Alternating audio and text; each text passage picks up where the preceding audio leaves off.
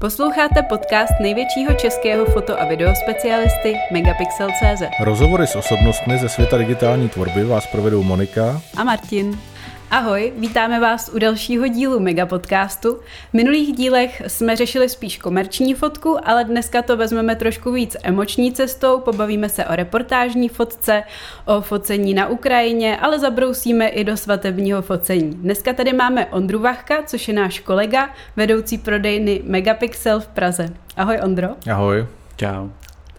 Jsme rádi, že jsi přišel. Na začátek to asi odstartujeme nějak uh, rozehřívacím kolem, jak se vůbec dostal k focení. Sebral jsem foťák a začalo mě to bavit. A už to bude nějakých 10 let, plus minus. Vzpomeneš si, jaký to byl foťák? Uh, úplně první foťák to byl nějaký PowerShot od Canonu, nějaká 290 na tuškové baterky, mm-hmm. potom eh, FE10 od Nikonu a první zrcadlovka, tak to byla Alpha 200 od Sony. To jsem dostal od bráchy, protože si koupil 550, tak tahle ta padla na mě. Fungovala mi nějaký tři měsíce, než se rozbila. A na tom jsem prakticky začal pořádně fotit. No. Takže jsi začínal čistě na digitálu, ne, ne, ne, nelíznul to nějaký no film nebo... No to byla ta FE10 od toho Nikonu. Aha. A na to si fotil nějak víc?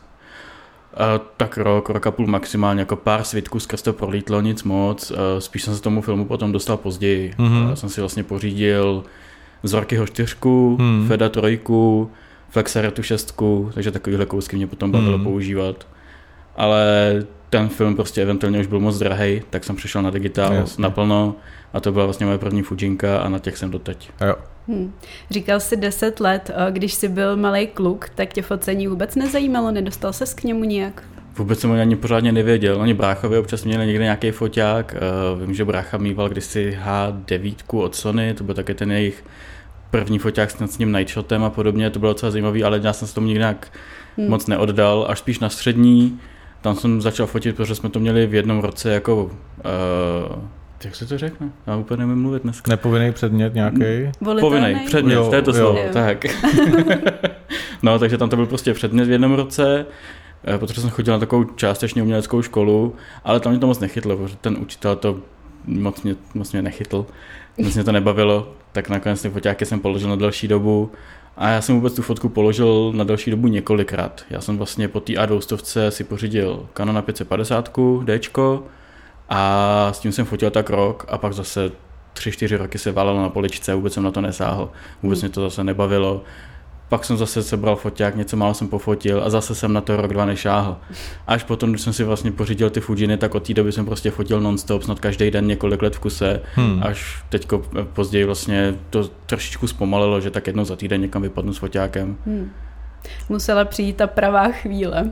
Ta pravá chvíle, ta pravá technika, co mě bavilo používat a to pravý téma, protože předtím jsem pořád nevěděl, co fotím. Hmm. Snažil jsem se fotit tady nějaký portrét, tamhle nějakou svatbu, tamhle nějakou krajinku, dlouhou expozici. Hmm. Všechno to bylo příšerně, jako má každý takový ty začátky, hmm. přepálený HDR, hmm. portréty, kde byla jenom jedna barva, zbytek černobílej a podobně. Tady ty, tady ty příšernosti jsem fotil. A až eventuálně jsem se vlastně oddal a kom, kompletně propadl ty černobílý fotce těch momentek. No. Hmm. Hmm. Ty jsi mluvil o tom, že jste to měli ve škole jako nějaký okrajový předmět hmm. a že tě to víceméně odradilo. To je docela smutný, když na umělecké škole nebo na škole s uměleckým zaměřením vlastně je to nastavený tak, že ten pedagog nebo ta osnova odradí vlastně žáka od nějaký kreativity třeba v nějakém oboru. Eh, můžeš to nějak přiblížit, co, se, co jste se tam třeba učili nebo co jste měli za témata? Jako Částečně to bylo hodně zajímavé. Třeba to vyvolávání v temné komoře, to bylo super, ať už od vyvolání toho filmu až po samotné vyvolání fotky, to bylo naprosto úžasné. Jako to si pořád pamatuju, ta chemie tam byla super. Hmm. Uh, co na tom bylo trošku takový neúplně zábavný, bylo potom počítači, když nás třeba učil úpravu fotky, tak začalo to tím, že nám vysvětloval, když uh, chytnete myš a najdete kurzem do pravého horního rohu, najdete tam křížek. Co znamená křížek? Prostě středoškolákům vysvětloval, hmm, jak se vypne aplikace v programu pro děti ze školky, no jasně. Přesně tak. Takže prostě úplně to člověka nenavnadilo k tomu hmm, hmm. se v té třídě snažit. No. A co byla ta tvoje motivace teda, protože ty si říkal, že si to jako několikrát vlastně položil, měl si mezi tím i docela dlouhý mezery, hmm. že třeba většina lidí, kdo se něčemu věnuje a na chvíli to položí, tak ho to třeba odradí na měsíc, ale ty si říkal i na roky. Hmm. Tak kdy přišel takový ten moment, kdy jsi řekl, ty chci fotit, fakt mě to baví a chci se v tom vzdělávat a zlepšovat a začal si teprve, protože ty máš blog, že jo, hmm. a píšeš tam spoustu článků, nejenom reportážních, ale i o technice. Je vidět, že tě to baví, že tě baví zkoušet ty věci a testovat to, co ta technika dneska umí, tak kdy tohle přišlo? To bylo někdy kolem roku 2015, kdy právě jsem se vrhnul na... Začal jsem street fotkou, nejdřív to bylo ten analog, Uh, ještě na Pentax KM jsem hodně fotil ten analog, na to mě to moc bavilo. Měl jsem 51 4 objektiv, tam jsem propadl i ty nízké hloubce ostrosti. Mm-hmm. A to bylo prostě ten, ten druh focení, zachytit ty momentky, zachytit vlastně ty emoce v té scéně, hmm. nic nepózovat, to mě na tom bavilo. To jsem předtím pořádně neznal. Hmm. To jsem ani pořádně nevěděl, že existuje. A jakmile jsem to zjistil a začal jsem to fotit, prostě jsem chodil každý den z práce, já jsem v tu dobu už bydlel v Londýně, a každý den z práce jsem chodil hodinu, hodinu a půl pěšky domů, místo toho, abych jezdil metrem nebo autobusem pořád jsem chodil pěšky do práce, pěšky z práce, trávil jsem dny venku, fotil jsem pořád nonstop a prostě mě hmm. to, chytlo mě to, prostě bylo to hmm. takový ten, takový ten kreativní proces, který jsem asi celou dobu hledal. Mm-hmm. To je hezký. Co jak, jsi... se, jak se dostal, promiň, jak se dostal do Londýna? On tam bydlel brácha už nějakou dobu a jsem si říkal, tak když tam je on, tak bych asi mohl taky, už by tam měl trošku zázemí. A on tam nakonec teda už nebydlel moc dlouho, já jsem přijel, tak hnedka potom odjel zpátky do Čech. No a já jsem tam eventuálně zůstal už skoro 8 let. Prostě mm-hmm. Londýn je moje srdcovka, to, je, to prostě je vždycky můj domov, to je úžasné město. Hlavně právě na street fotku. Mm. Tam, tam se to fotí samo, tam člověk může vypadnout na celý den, mm. projde vlastně jenom jednu malou část města, to je strašně velké město v tady tom a vždycky je tam co fotit. Hmm. Stalo se ti někdy, že si třeba vyfotil člověka a on jako za tebou šel, že to ne, že, že nechce ne, být na nějaký fotce? Za celou tu dobu, co to fotím, jo, asi dvakrát, třikrát se mi to stalo. Hmm. Jednou jsem vyfotil nějaký pár lidí někde v kavárně, eh, který očividně nebyli oficiálně spolu, ale s někým jiným a chtěl, abych tu fotku smazal. Oh, a tak jsem říkal, jasný, v pohodě, no. ale nevěděli, že mám foťák, který má dvě paměťové karty, takže já jsem to před něma smazal z té jedné, ale na té druhé jsem to pořád měl. A dostal jsem párkrát i ránu. Fakt, no, od jedné takový zvláštní paní v Chinatownu v Londýně. Já jsem fotil scénu, měřil jsem foťákem ani ne v jejím směru. Mm-hmm. Ale on si myslel, že v tom záběru je, tak za mnou přišla, dala mi pěstí a tak se to nějak potom už vyvrbilo, bylo to v pohodě. A potom, když jsem fotil v Douvru, tam byl docela silný protest uh, ultrapravice a Národní uh, ligy, nebo tak nějak si říkají, hmm. uh, proti imigrantům a proti ním tam přišlo několik stovek antify. A ty se mezi sebou mydlili a já jsem byl uprostřed s foťákem. No a nějaký ty nackové nebyli úplně nadšení z toho, že je fotím, tak jsem mi tam taky chytl. Ty tak ty si užíváš u toho focení. Ale jako za celou tu dobu, co fotím, teď už je to vlastně sedm let, co se tomu věnuju pořádně. A na, za celý ty dny a tisíce hodin, co jsem tomu věnoval, tak to bylo absolutní minimum. Hmm. Že prostě opravdu lidi se pořád bojí toho, že když jdou ven fotit street na ulici, že prostě dostanou automaticky hnedka přes hubu. Je to absolutní minimální šance, že se něco takového stane.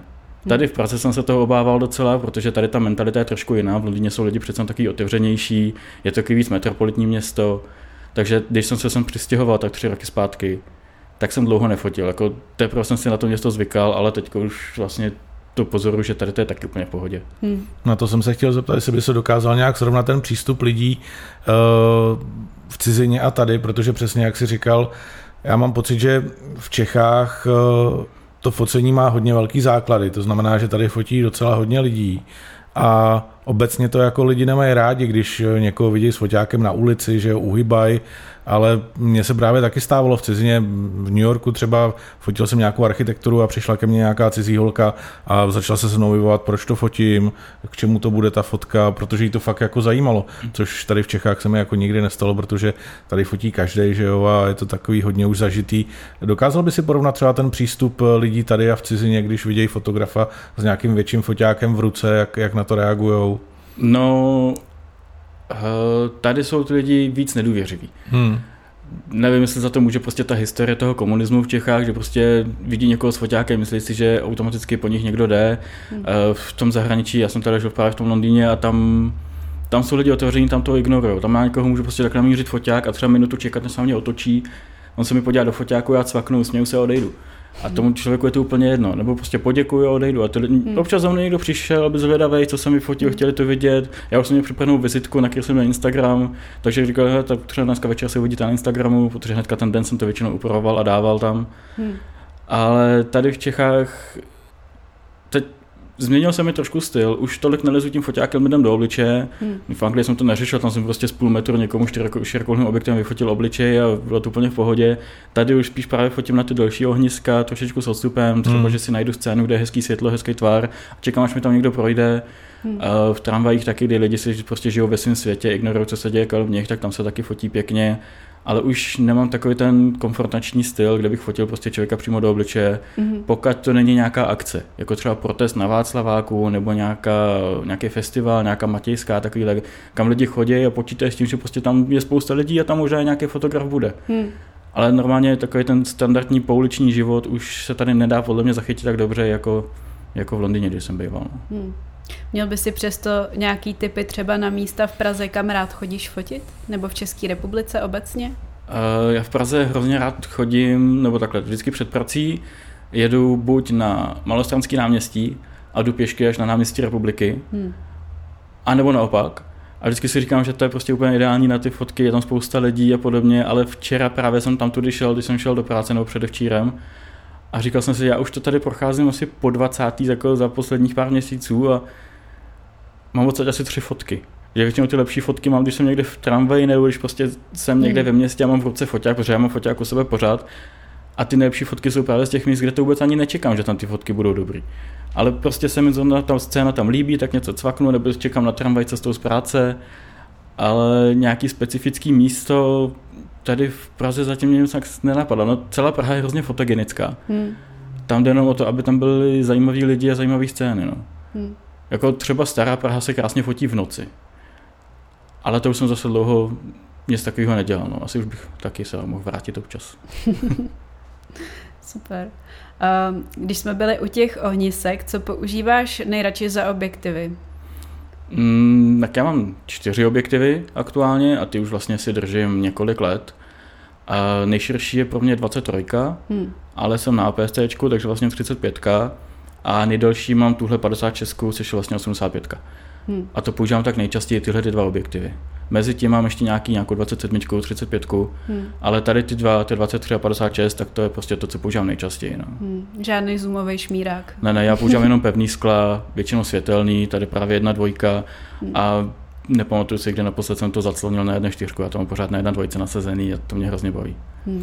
Ty kromě reportáží a street fotek fotíš i takový v úvozovkách komerčnější žánr, jako jsou třeba svatby a portréty, používáš třeba nějakou další mm, doplňkovou techniku, jako světla, blesky nebo něco takového? Eh, svatby fotím úplně stejně jako reportáž, takže mm-hmm. mám mhm. prostě dvě těla s dvěma objektivama a to je všechno. Přirozený světlo, nic nepřisvěcuju.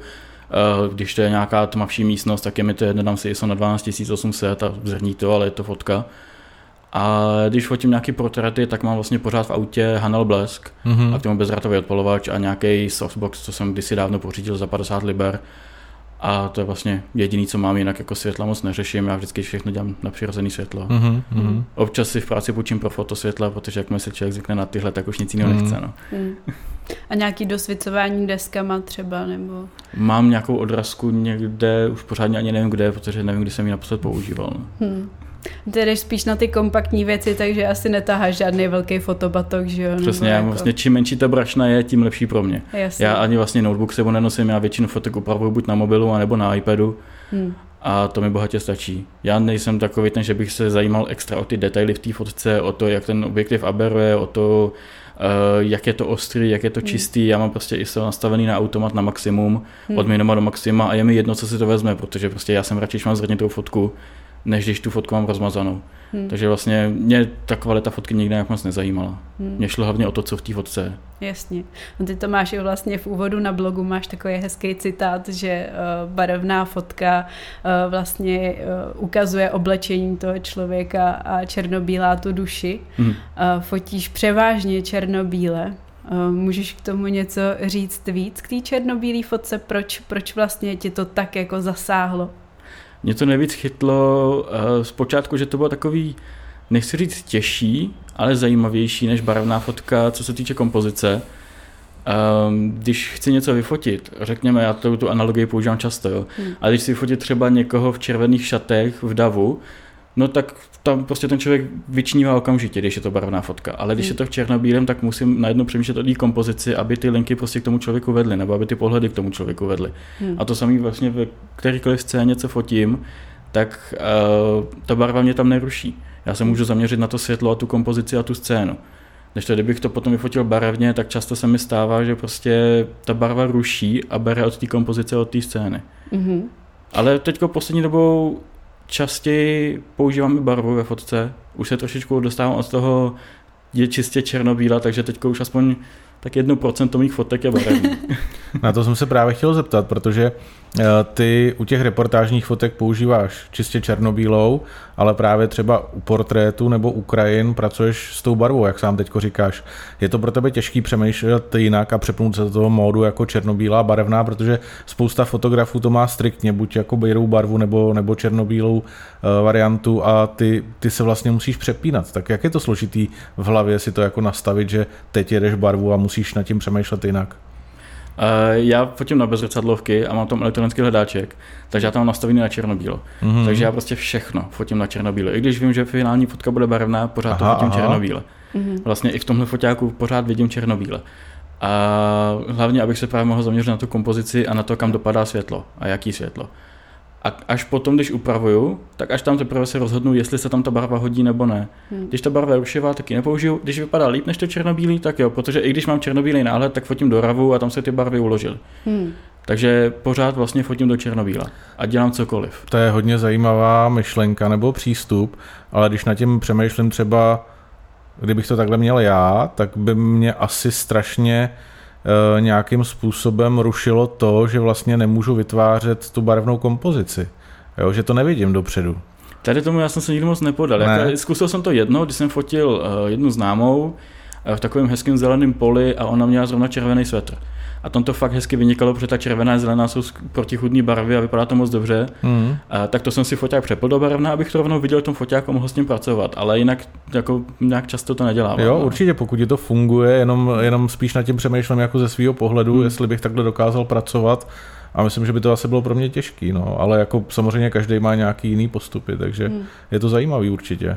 Mě u toho napadá, uh, myslíš, že se vlastně tím focením do černobíla dá víc jako naučit ta fotka, jako natrénovat vlastně nějaký části té fotky, protože ty si hodně mluvil o tom, že musíš myslet jako hodně na kompozici a na to, kam jde světlo hmm. a na té černobílé fotce se na to potom jako dokážeš daleko víc soustředit a možná to jde potom líp překlopit i když fotíš tu barvu líp se na to člověk dokáže zaměřit, no, protože hmm. v tom prostě tam je tam černá, bílá a všechno mezi tím. Hmm. Ale neruší mě tam žádný tóny, žádný jiný hmm. barvy.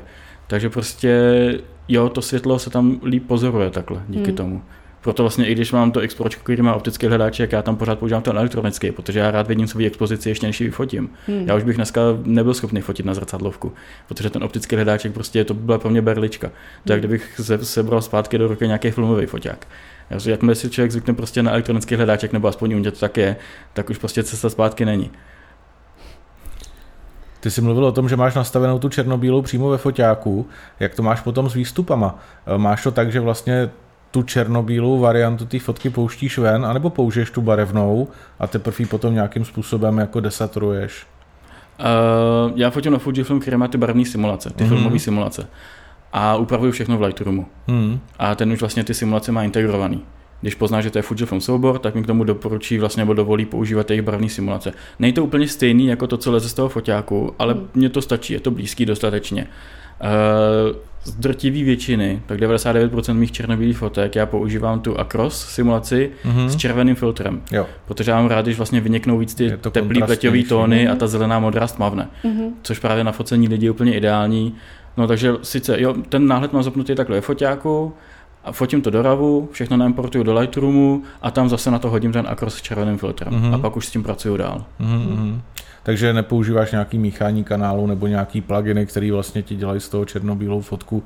Jedeš vlastně to, co má v sobě ta Fujina v kombinaci s tím Lightroomem, že si to natáhá ty profily. Přesně. Občas mm-hmm. používám míchání kanálu, když třeba fotím někdy v létě, kde je hodně jasný modrý nebe, tak tam se hodí tu modrou stáhnout hodně, mm. když je to nebe hodně tmavý, tam to vypadá moc pěkně. Nebo zase, když fotím někde v přírodě, kde je hodně zeleně, tak zase tam si to přepnu do černobíla v Lightroomu a pak stáhnu zelenou, vytáhnu červenou, oranžovou. Tam si s tím trošku hraju, ale pluginy takovéhle věci vůbec. Mm. Já mám mhm. Lightroom CC, ne klasik, ten ani pluginy neumí. Jasně a tam to vlastně všechno dělám takhle jedno. Jo, mně se na tvých fotkách líbí, že jsou, mají takový jakoby lehce vyšší kontrast, což třeba je přesně takový můj styl, že to mám rád a jsou jakoby čistý. Je tam, je tam vidět vlastně ta škála i těch přechodů. Spousta lidí fotí černobíle, ale vlastně to neumí, protože hmm. oni buď eh, použijou ten černobílý profil přímo z foťáku, který je poměrně plochý, chybí tam kontrast, to určitě víš sám, anebo prostě vezmou tu barevnou fotku a pak to nějakým způsobem nějak našmrdlají v počítači a, a je to to samé, je to plochý, nemá to kontrast, hmm. nemá to tu strukturu,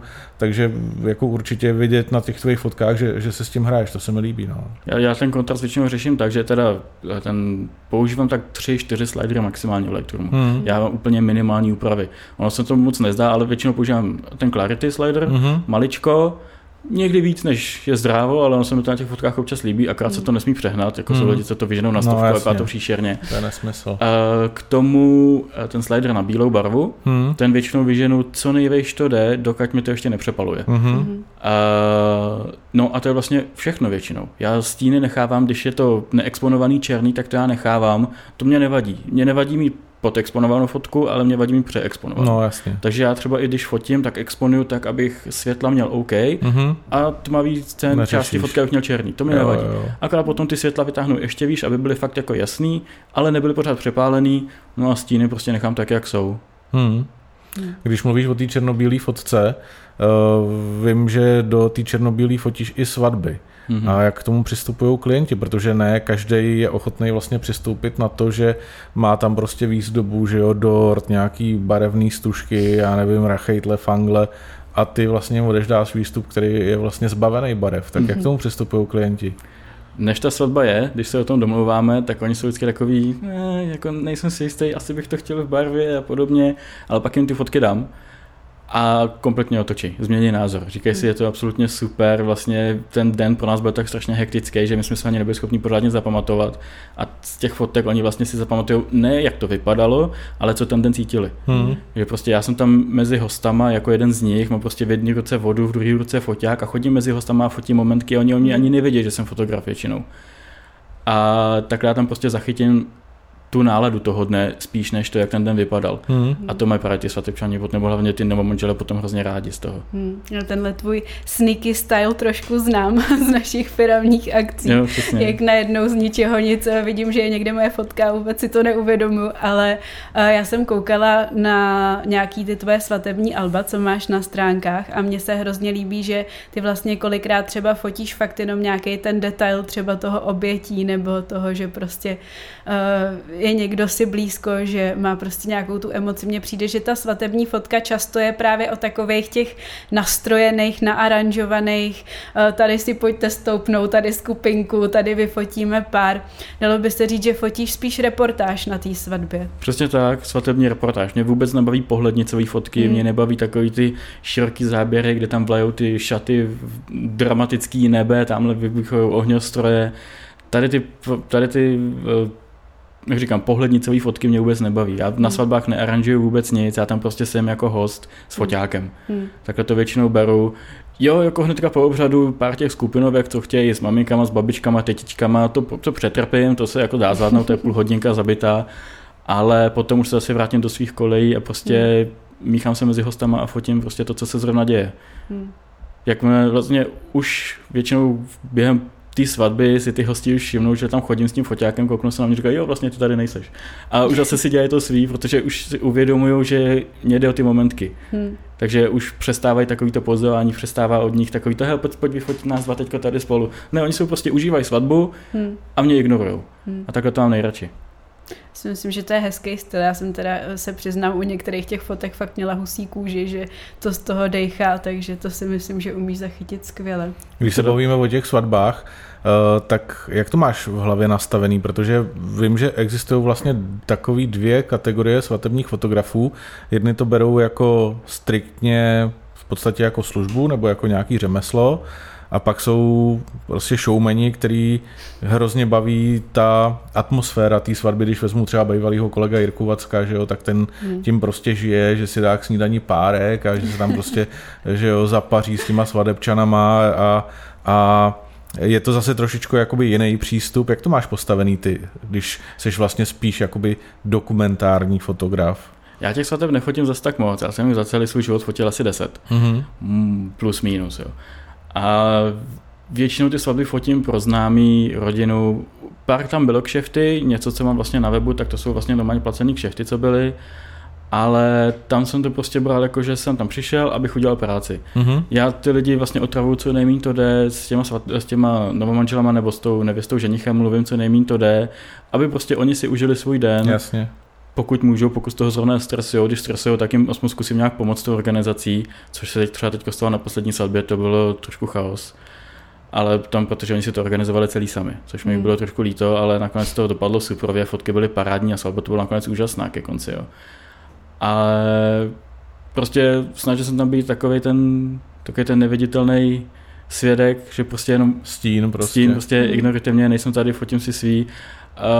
Uh, snad jenom jednou jsem se na té svatbě trošku víc odvázal, to byla svatba bráchy, kterou jsem fotil, samozřejmě. Tak je to rodina, tam je se to, to rodina, nabízí, tam se to přesně tak, už jsem ty foťáky měl a to byly teda fotky, kdy jsem ještě pořádně se tomu focení nevěnoval. To bylo ještě před tím rokem 2015, takže to byly barevné fotky, byly tam taky ty typické trapné fotky, že brácha měl ruku a nevěsta stála v pozadí na kopci. jo, jo, jo. No strašný. Ale pro mě ta svatba byla absolutně super, protože já jsem se eventuálně začal bavit s těma hostama, trošku jsem popil a díky tomu jsem potom poznal svoji ženu. Mm-hmm. Takže aspoň hezký. tak to dobře dopadlo. No. Mm. Já jsem se vlastně chtěla zeptat, trošku se dotknout toho, co ty si nakousl, že si fotil vlastně hodně z rodiny svatbu a pak si už měl i nějaký zakázky. Spousta lidí právě řeší tohle, že uh, fotí třeba jenom jako kamarády, rodinu a tak a chce už nějakým způsobem přejít do toho, do té úrovně, že si za to začne říkat ty peníze. A právě jako hodně uh, lidí, fotografů řeší, jak to udělat, jak do toho vlastně skočit, jak naskočit na ten vlak, říct si peníze, jako o peníze. Tak tohle tomu já jsem absolutně příšerný na radu, protože já jsem v tom úplně stejně. Já všechny svatby, vlastně nebo většinu svateb jsem fotil zdarma ze známosti a podobně. A pak jsem naházel nějaký fotky na web, tam mě nějaký páry kontaktovali, což bylo ještě v Anglii, tady v Čechách zatím ne. A jo, to byl placený vše, tam jsem vlastně proto nic neudělal. Měl jsem fotky na webu, oni si mě našli, napsali mi e-mail. A to bylo všechno. Jinak hmm. já vůbec žádný marketing nejedu, Facebook ani nemám. Hmm. Na Instagramu tam už to taky jako poslední dobu neřeším, tam už je taky pro mě úplně mrtvej. Takže spíš to bylo štěstí, že si mě nějaký ty páry našli. Já třeba teďko ta poslední svatba, co jsem fotil v červenci, tak to bylo pro kamarádku, kterou znám už přes 10 let a to byla taky zdarma svatba. Hmm. Protože prostě já pořádně ani nevím, co se za to účtovat. Občas, jako když už jsem dělal něco fotil, tak to bylo ještě v té Anglii a to bylo třeba kolem tisíce liber, 1500 liber a podobně, což nejsou špatný peníze za jednodenní focení, hmm. ale jinak, jako co se týče prodávání se a marketingování sám sebe, to já absolutně vůbec neumím. Hmm. Já umím trošku fotit, ale neumím být businessman vůbec. Já myslím, že umíš hodně fotit, no. ale um, Ono právě tady v tom teďka eh, řešíme tady často, že jsou různý takový ty profily, kde se řeší, že tamhle jako fotograf se domluví na svatbu a potom napíše tomu fotografovi tři dny před svatbou, že jim to nafotí eh, tamhle strejda, protože si zrovna pořídil eh, foťák. Jak se na tohle ty díváš? Je to jejich volba. Oni toho budou potom litovat. Hmm. Myslíš si, že se to nevyplatí v žádném případě? Většinou ne. Z drtivý většiny ne, no. Ale je pravda, že já jsem taky byl když jeden takový člověk. První dva brachové, když měli svatby, tak já jsem absolutně neměl ponětí pořád nějak fotit. Jak říkám, to jsem dělal prostě ty HDR a podobné kraviny. Hmm. A stejně jsem ty, jen ty svatby nafotil. A jo, oni z toho byli spokojení, nějaký momentky tam byly pěkný a podobně, ale byla to prostě stará nevím, Canon 450D s tím základním světovým objektivem, barvy absolutně příšerný, nevěděl jsem pořád něco dělám, ale oni z těch fotek byli spokojení, protože lidi, kteří si takovýhle strýčka nebo bráchu, co má foťáka podle mě vezmu na tu svatbu, tak ty nepoznají dobrou fotku od špatný. Hmm. Těm to nevadí. To je možná dobrý point, no. Proto vlastně spousta, teď to řeknu možná ošklivě, ale spousta úspěšných fotografů dělá takovou neúplně světobornou hezkou práci, protože ty lidi, co si je zaplatí, tak ty tu fotku nepoznají, jestli je dobrá nebo špatná, tím to stačí. Hmm. A tam, tam prostě ten, jo, tam ten kšeft docela jde těm lidem potom. Hmm. No ty v současné době jsi vlastně vedoucí naší pražské pobočky v Megapixelu. Eh, já si pamatuju na doby, kdy jsem taky vlastně působil na prodejně a měl jsem kolem sebe vlastně veškerou techniku, která je v současné době na trhu dispozici. Není to trošičku svazující, nebo není to trošičku, neovlivňuje to, že vlastně máš kolem sebe i ty nejdražší modely, nej, nejprofesionálnější objektivy, já si pamatuju tu dobu a, a vím, že vlastně člověk to pořád jako sleduje a říká si, jestli bych si neměl koupit jako tenhle nový hmm. objektiv, i když vlastně ruku na srdce v 90% případech ho kolikrát ani nepotřebuje. Hmm. Jak to máš ty? Není to pro tebe nějaký jako pokušení takový? Bejvávalo. V jo? dobách, kdy jsem právě nevěděl, co to je fotka, neuměl jsem a chodil jsem po městě s 550 dčkem a viděl jsem chlapíka, co měl 7 dčko a říkal jsem si, ty musí být mnohonásobně lepší než já. Jo? Mm-hmm. A teďko tady prostě chodím po městě, mám 6 let starou X Pro 2, k tomu 6 let starou odrbanou, poškrábanou, rozklepanou 56, která už mi spadla tolikrát, že ani nevím, jako, jak je v pořádku vevnitř. A je mi to jedno, protože tu práci to většinou pro mě udělá. Když mi to nezaostří, tak je to moje chyba, protože vím, že už je starý rozbit je ten objektiv. A jinak prostě, jo, tu techniku na prodejně je super mít a mě to pořád baví, zajímá mě to, pořád se tu techniku zajímám, studuji, půjčuju si tam něco, vlastně to, co půjčovat jde, pořád si s tím hrajeme a ty novinky čtu a takhle. To mě baví, ale nepotřebuju to nejnovější, nejlepší. Hmm. Určitě ne. Jako hmm. třeba X Pro 3, což je vlastně ještě lepší model než tohle, tak ten, měl jsem ho chvilku, ale eventuálně jsem ho potom prodal, ušetřilo mi to trošku peněz, mám teď tu dvojku a bohatě to stačí na tu většinu práce, co dělám. Prostě ta nejnovější, nezní to úplně asi nejlíp od člověka, co pracuje na prodejně foťáků, ale pro mě ta nejnovější technika není to nejdůležitější. Mm. Tam jde o to, aby ta technika pro mě fungovala správně, dělala to, co já chci a hlavně, aby mi nepřekážela mezi mnou a tou fotkou. Hmm. Já tenhle foťák znám na spaměť, já prostě poslepu na ně můžu nastavit, co chci hmm. a když se přede mnou něco rychle odehraje, tak já vím přesně, co udělat, abych tu fotku udělal. Když ji neudělám, tak nemůžu vinit ten foťák, můžu vinit jenom sám sebe. Hmm. To je hezký názor. Zároveň si myslím, že eh, je dobrý jako mít tu možnost si půjčit vlastně v práci cokoliv potřebuješ a vyzkoušet si ty věci, eh, což můžou samozřejmě i naši zákazníci si půjčit u nás půjčovně nějakou techniku, není to jen pro zaměstnance. Eh, máš třeba pocit, že jsi taková kovářová kobila? Uh, občas, občas jo, jako tenhle objektiv je to úplně přesným příkladem. Já nevím, jak je to vidět na tom závěru dobře, ale ten už opravdu zažil lepší časy. Koukám už, na to už je to dědeček. A to samé vlastně moje karty. Já mám paměťové karty, to už bude, no ještě z doby, kdy jsem mýval X Pro 1, X 1, takže to bude už dobrých 10 let. Furt ty samé karty. Jako jestli oni někdy selžou, tak já si za to můžu sám, že přijdu ty fotky, co tam jsou. Proto používám fotáky, co berou dvě karty, takže mám zálohu. Takže mm-hmm. by selhali obě najednou, to už bych si zase za to mohl sám, protože prostě jsou to staré karty. Ty rád riskuješ, viď? Trošku. Já to, já, já to moc neřeším, tu techniku, no. Není to úplně, není to úplně to hlavní pro mě. Jak to máš s videem? Fotíš nebo, nebo se mm, zkoušíš třeba i natáčet nějaký krátký šoty nebo tak? Fotím, hlavně Jenom... fotím. Uh, teďko vlastně uh, pár videí jsem v minulosti udělal, stížil jsem si prostě jenom, když jsem bydlel v Londýně, natáčel svůj street. To hmm. jsem dal na YouTube, že prostě úplně první bylo, že jsem měl na foťáku nasazenou malou akční kamerku, takovou napodobněnou GoPročka. Uh, druhý bylo, že jsem měl od DJI to je jejich Osmo, to první, hmm. takový to velký kulatý, tak to jsem měl prostě v kapse, pardon, to jsem měl prostě v kapse bundy nasazený a natáčel jsem jak fotím street a třetí bylo, že jsem si vzal Insta360 kameru a tu jsem hmm. si nasadil do sáněk. Hmm.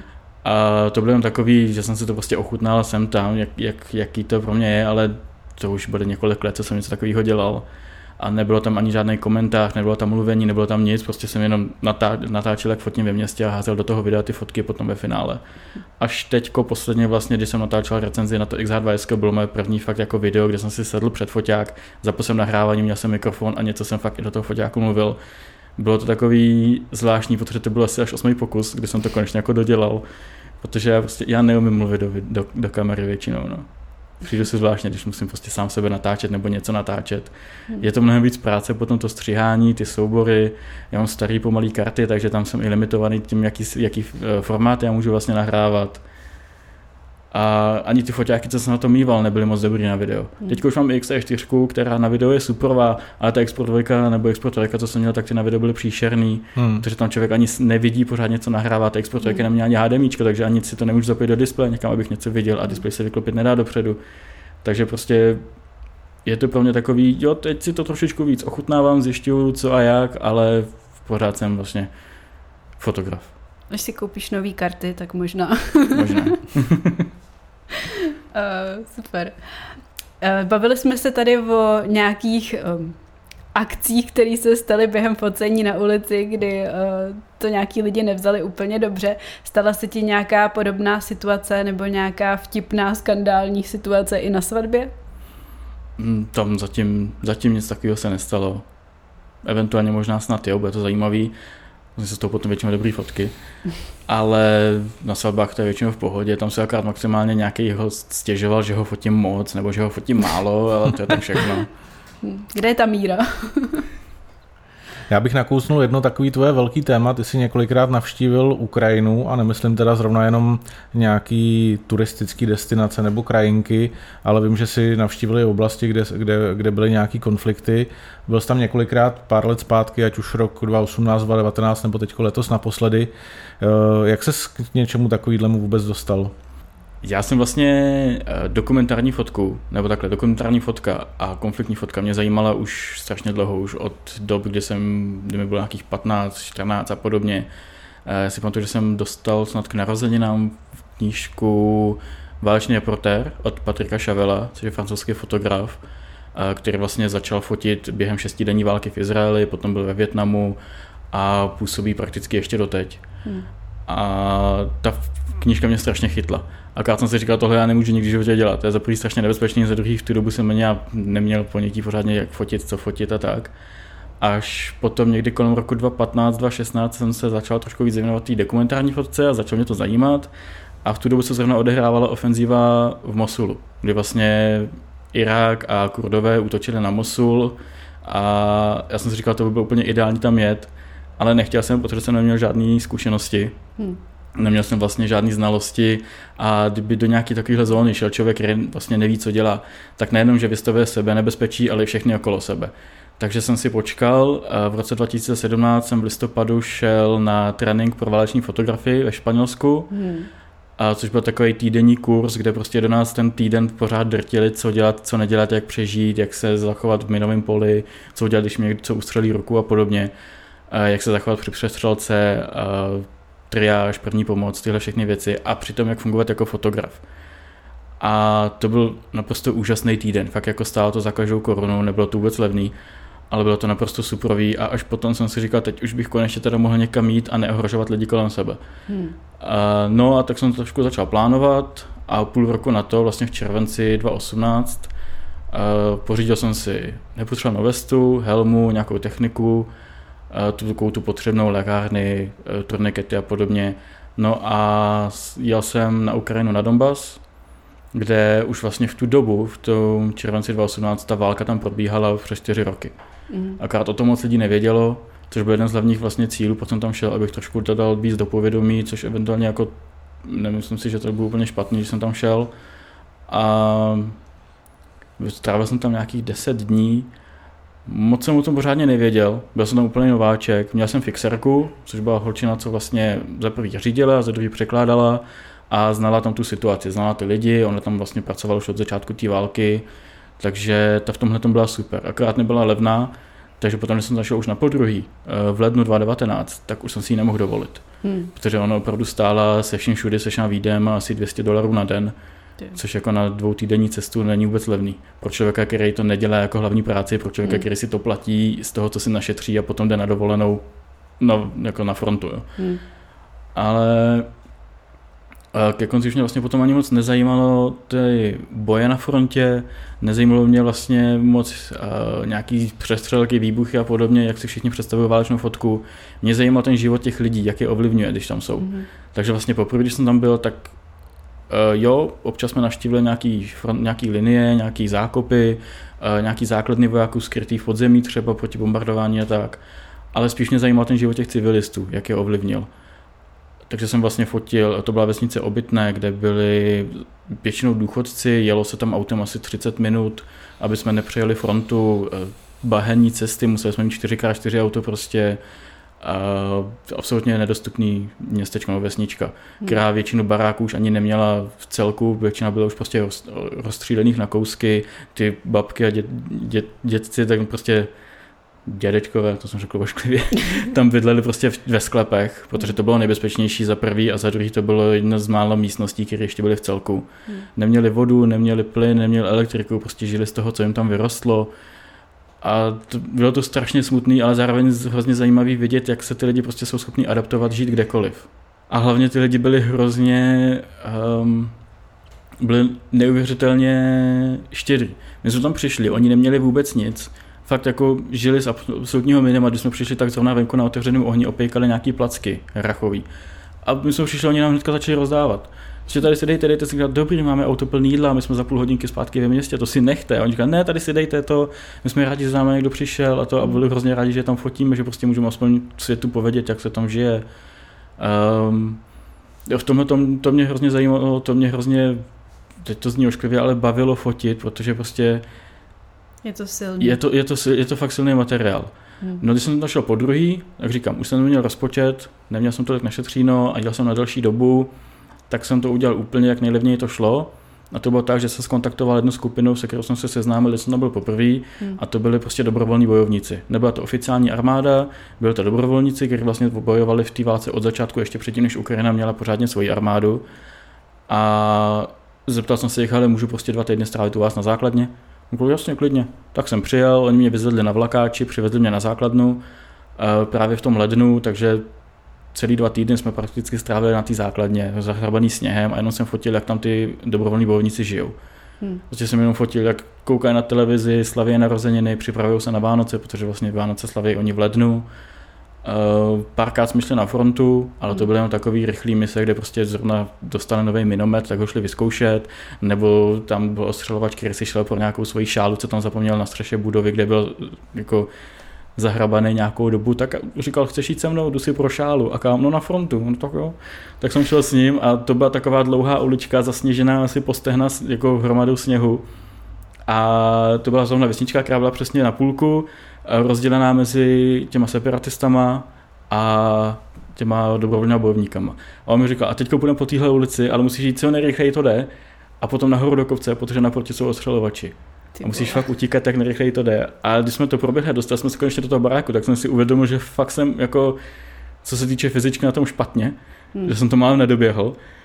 No ale to bylo v pohodě, on tam vyšplhal po nějaký lednici nahoru na to svoje hnízdo ostřelovačský, vzal si tu šálu, co chtěl a pak jsme se vraceli zpátky a zase utíkáme, jak nejrychleji to jde přes tu cestu a on jednou v půlce zastavil a řekl foto sabačíka, ať si vyfotím psa. Že tam byl nějaký rostomilý pes, tak já jsem rychle fotil a začali jsme zdrhat do toho auta. a ten jeho velitel v tom autě říkal, prostě tam zastavovali. A on se mu říkal, no to komu si chtěl vyfotit psa? On se na ně ten velitel podíval, se omlouvám, jako to, to, to, to, fakt jako neměl dělat. Ale. A tak jako jinak to bylo docela takový mrtvý klidný, kromě tady toho jednoho zážitku. No. Hmm.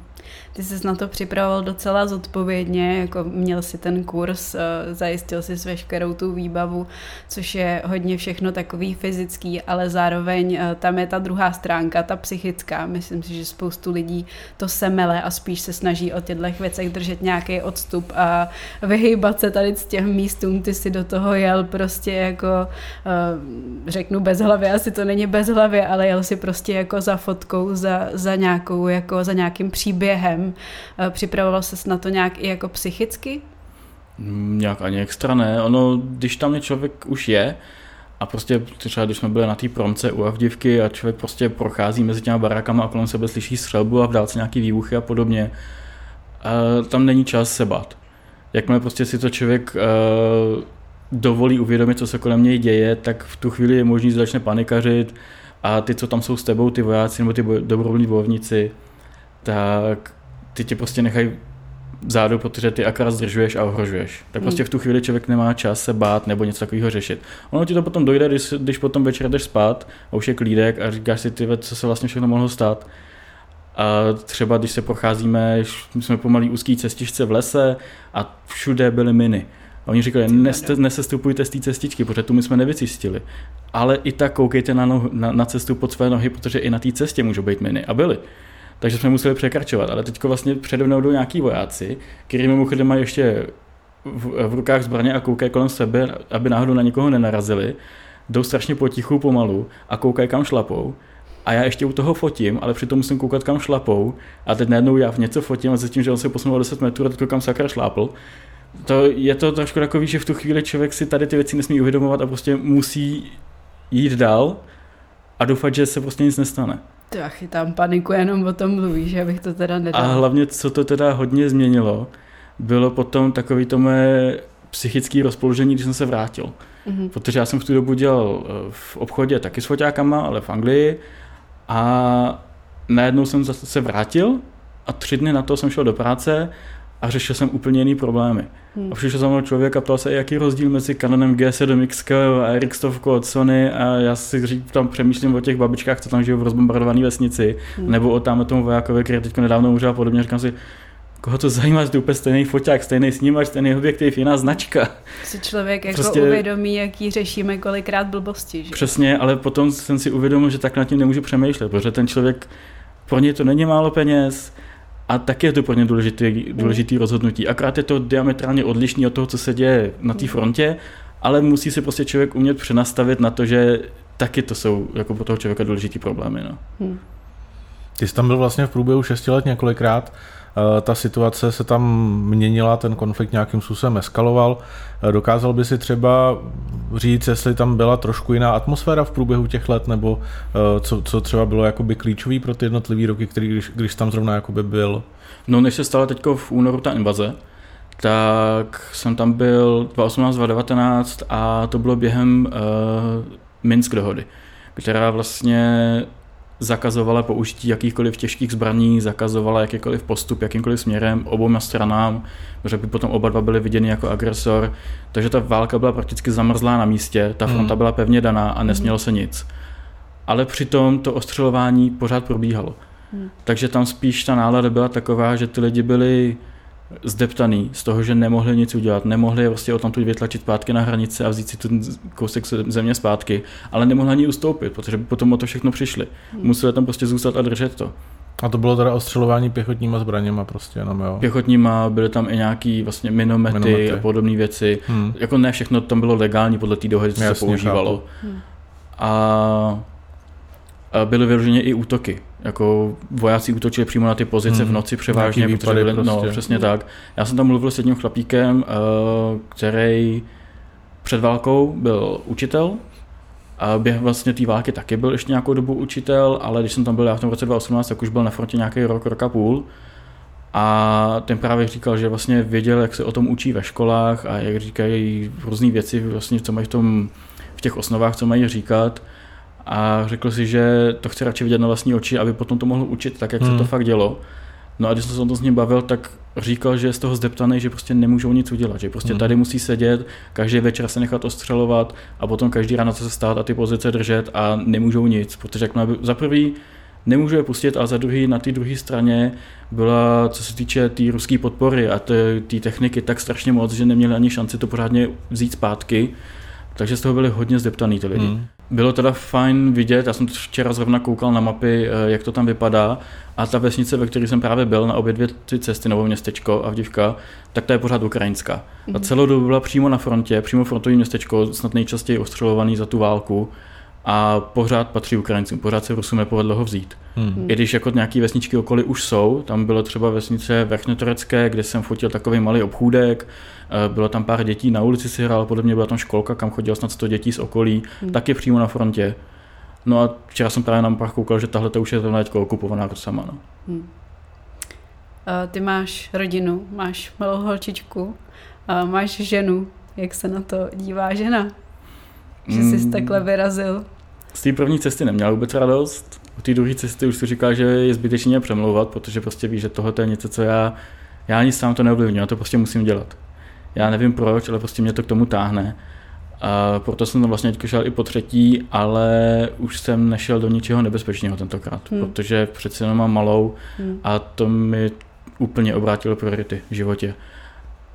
I když přemýšlím, že teď v listopadu nejspíš se podívám na východ Ukrajiny. Uvidíme, hmm. jak to dopadne. Zatím to je v plenkách ten plán. Co o tom rozhodne, jestli pojedeš nebo ne? Žena? uh, ta ne. Ta už ví, že je zbytečně přemlouvat. Hmm. Ty jsi mluvil o tom, že jsi vlastně trávil nějakou dobu i přímo na základně s těma vojákama nebo s těma dobrovolníkama. To znamená, že to nebyly fotky prostě jenom zvenku, ale, ale vlastně si tam s, s těma lidma žil. Hmm. Mě by zajímalo, jak oni se na to dívali, protože někteří tě samozřejmě neznali, hlavně ze začátku, když se tam objeví nějaký nový člověk, že jo, který navíc fotí. Eh, ty materiály můžou být samozřejmě použitý jako k různým účelům, že jo, funguje tady propaganda, teď ty jejich tváře, jako když budou někde vidět, tak je to může dostat do nebezpečí. Eh, jak se k tomu stavili? Ze začátku by moc nevěřili, proto jsem to právě chtěl na další dobu. Aspoň ty hmm. dva týdny minimálně, jako kdybych neměl full time práci jinde, tak se tam k něm nastěhuju na rok a prostě s nimi mezi nimi žiju rok a to by potom byla pořádná práce. Ty dva týdny jsou takový úplný minimum, co jsem si mohl dovolit a myslím, že aspoň ty dva týdny pomohly, protože těch prvních pár dní já jsem mezi nimi žil, schrával jsem s nimi sníh lopatama, jako, účastnil jsem se s nimi večeří, koukali jsme spolu na telku, šli jsme něco dělat a podobně, aby se na mě zvykli aby mě prostě brali částečně, jako kdybych tam byl prostě jeden z nich. Já jsem vyloženě spal uh, mezi nima, vlastně oni tam měli takových několik velkých místností, kde měli každý svůj postel, svoji, svoje zbraně, svoje věci osobní a tak. No a já jsem tam byl jako jeden z nich, měli tam volnou postel, tak tu jsem tu, tu mi dali a žil jsem mezi nima. Hmm. A až potom pár dní, po tom, co jsem tam dostal, tak jsem začal sebou noci foťák, mm-hmm. ale to už oni si taky všimli, že mám u sebe foťák a trošičku to bylo takový zvláštní, až po těch pár dnech, oni mě začali úplně ignorovat. Jo. Že prostě, nebo ignorovat. Brali mě jako, že tam prostě jsem hmm. a už vlastně se v jejich životě nic nezměnilo, prostě tam byli, dělali si, co, co chtěli, dělali si svý. A co se týče vlastně fotek e, některých z nich, to nebyli jenom Ukrajinci. A oni tam mezi nimi bojují i nějaký Čečenci mm-hmm. proti Rusům a jsou tam nějaký Rusové proti Rusům. Mm-hmm. A ty jsem, když jsem je fotil, tak jejich obličeje jsem nesmím někde ukazovat, protože mají v Rusku rodinu. Hmm. Takže z toho by byly obrovský problémy. A nebo SPZ aut ptal, taky no, jsem nesměl ukazovat. Hmm. Takže v tomhle tom jsem musel být opatrný. Byl tam eh, jeden, eh, který mu říkali česky nesmrtelný, to byl právě Rusák, který vlastně proti těm Rusům bojuje už od začátku té války. Hmm. A pak tam byl ještě několik z nich, a taky. Mám, jako, mám nějaké fotky, ale nesměl jsem je nikam dávat, většinou jsem je fotil tak, aby jim nebyly vidět obličeje, když jsem tam byl úplně poprvé v roce 2018, tak jsme byli na těch frontových pozicích s oficiální armádou a tam jsem taky nějaký fotky nesměl použít. Hmm. Protože to byly vlastně členové oficiální ukrajinské armády, ale Rusko a Ukrajina je tak provázaný, že on i ten Ukrajinec měl členy rodiny v Rusku. Hmm. Takže tam taky ne, měl jsem fotku jeho, byl asi 40-50 metrů ode mě daleko, jenom jeho záda, ani nebylo poznat, co to je za člověka. Ani tu, i tu fotku mě prosili, nikde neukazuju, že hmm. prostě ho to ohrožuje. Hmm pomohlo v tomhle směru, že jsi Čech, že, že jsme jako přeci jenom jako slovenský národ, než kdyby si byl třeba, nevím, z Francie, z Německa, z Anglie. Vnímali to nějak? Je spíš zajímalo to, že žiju v Londýně a že to budu vydávat anglicky v Londýně. Aha. To je mm. zajímalo víc. A to, že jsem Čech, uh, jo, to trošku pomohlo, hlavně teda v té jazykové bariéře, mm. protože já nevím ani rusky, ani ukrajinsky. A bavili jsme se většinou tak jako lámanou česko, ukrajinskou, ruštinou, angličtinou a rukama, takže italštinou. A a to pomohlo, ale jako, že, že jsem vlastně, no i když vlastně, když se nad tím zamyslím, tak při té druhé návštěvě na té základně, tam oni se mě vyloženě i ptali na historii Čech, Čech nebo Česka a na 68. a podobně, to je zajímalo a říkali, že vlastně to je to něco podobného, akorát v tom rozdílu, že oni bojují zpátky. Hmm. Že si to nenechají vzít tak, jak jsme to udělali my v tom 68. No. No já trošku už odbočím od té války eh, pryč, je to strašně silný téma, určitě klobouk dolů, že jsi tam jel a všem doporučuji, ať se podívají na tvůj web a na ty fotky, protože to má velkou sílu, velkou emoci a nějaký ten náhled do toho, jak, jak to vlastně vypadá, eh, jak ty říkáš, mezi civilisty, nejenom na té frontě. A já jsem se vlastně chtěla zeptat, ty píšeš pro nás, pro Megapixel, pro náš magazín, seriál Mistři fotografie, eh, kde právě mluvíš o hodně slavných tvářích fotky, hlavně té reportážní. Eh, kdo je tvůj takový největší vzor, někdo takový ten top pro tebe, kam ty by se chtěl dostat? No, kam bych se chtěl dostat, to asi absolutně vůbec není možný, protože to je člověk, který jeho fotografie je tak strašně odlišná od té tradiční evropské školy, že to nemám ani nikdy šanci. Hmm. Ať už kvůli tomu, jak on fotil, i kvůli tomu vlastně, že já tady ty věci v životě nemůžu fotit za prvý, protože už se nedějou, a za druhý, protože povolání mi to neumožňuje, ale pro mě je absolutně nejlepší fotograf v historii je Salgado. To byl hmm. vlastně první díl a na hmm. tom jsem začal, prostě karty jsem dal hnedka na stůl, prostě nejlepší fotograf podle mě je první díl a to je prostě člověk, jehož fotka mě absolutně vždycky dokáže absolutně dostat. Hmm. To, jak on dokáže v té fotce nejenom zobrazit detail, ale v té samé fotce přitom zároveň i ten obrovský rozměr té scény, co fotografuje, to jsem ještě u nikoho jiného nikdy neviděl. Hmm. Vlastně neviděl jsem nikoho, kdo by byl schopný něco podobného vyfotit, jako dělá Salgado. Hmm. Další potom by byl asi Serdon McCullen, toho mám naplánovaného na jednu z dalších dílů. Mm-hmm. Ten byl výborný. No a další, tak tam by to bylo asi někde mezi Patrikem Chavelem a Jamesem Nachtweyem. James mm. Nachtwey je německý fotograf, absolutně vynikající. Má hodně zajímavý film, jmenuje se to mm. Válečný fotograf. Není to teda pro člověka, který by chtěl mít zbytek dne dobrou náladu. A bylo to jeden z, vlastně z prvních, kdo si vyloženě nasadil malou videokameru na svůj foťák a, fot, a natáčel, jak pracuje. To bylo hodně zajímavý, ale ten film je hodně depresivní. Ten, mm. To je klasika dneska už, no. Hmm. To musí být, no. A ty mimo jiný vlastně děláš eh, fotografický kurzy v Megapixelu, převážně teda individuální. O jaký témata je teď v současné době největší zájem?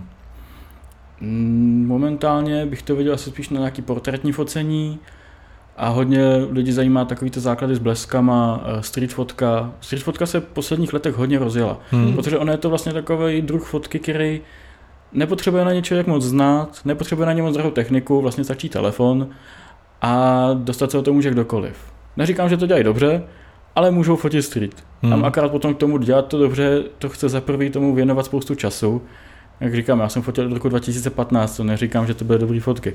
No to taky trvá nějakou dobu, než se prostě člověk to naučí. Čím víc fotí, tím líp to potom umí.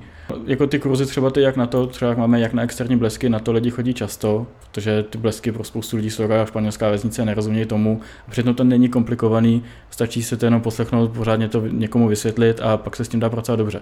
Jako člověku stačí jeden, dva blesky a hmm. udělá absolutně většinu portrétní práce ve studiu, co se dneska dělá. Hmm. Jeden blesk a odrazka. Vlastně hmm. ono, to není, ono to není složitý. Ono se s tím fakt dá pracovat hodně jednoduše. No. Nepotřebuje člověk mít sedm blesků, 14 studiových světel, 70 softboxů a tři asistenty. Stačí jeden blesk, softbox, odrazka a nějaký hezký pozadí. Hmm. A někoho, kdo před, koho před to postavit. No. A jak vnímáš uh, úroveň současné generace začínajících fotografů, protože já vedu taky kurzy, dělám to už tyjo, možná přes 15 let takže vím, že i ty generace se trošičku jako vyvíjejí těch začátečníků, protože samozřejmě ta technika je dostupnější, má mnohem víc funkcí, hmm. je mnohem víc eh, jednodušší, takže není takový problém udělat dobrou fotku hmm. i bez těch znalostí. Vnímáš nějak třeba rozdíl eh, v těch, eh, v té úrovni těch znalostí těch začátečníků? Je jedna věc, co se nedá naučit a to je prostě mít pro toto oko. Hmm. Když prostě člověk nedokáže pochopit tu kompozici a podobně, tak ta fotka prostě nebude nikdy dobrá. Ale ta technika to určitě usnadňuje. Co se třeba týče autofokusu, jako dnešní automatické zaostřování, to kompletně bere práci od toho fotografa mm. v těch nových strojů, jako je A7 a Z9 a podobný. Jo. Ale že by dnešní fotografie byly nějak horší nebo lepší, než co vydám v minulosti, to zase už určitě bych neříkal.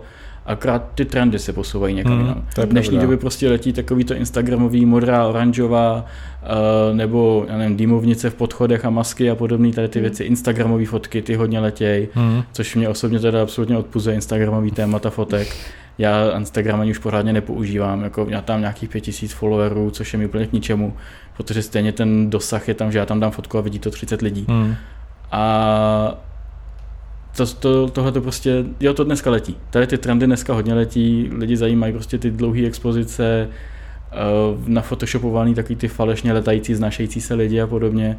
Čas se najde někdo prostě unikátní v dnešní době, kde ještě dokáže zachytit fakt pěknou smysluplnou fotku. Nemusí to být ani moment, já jsem hodně zaměřený na ty momentky, ne, nepozovaný, ale nemusí to být ani momentka, prostě fakt zajímavá fotka, občas něco takového najde, takže nedokážu, neřekl bych úplně, že se nějak ta fotka horší v dnešní době nebo lepší.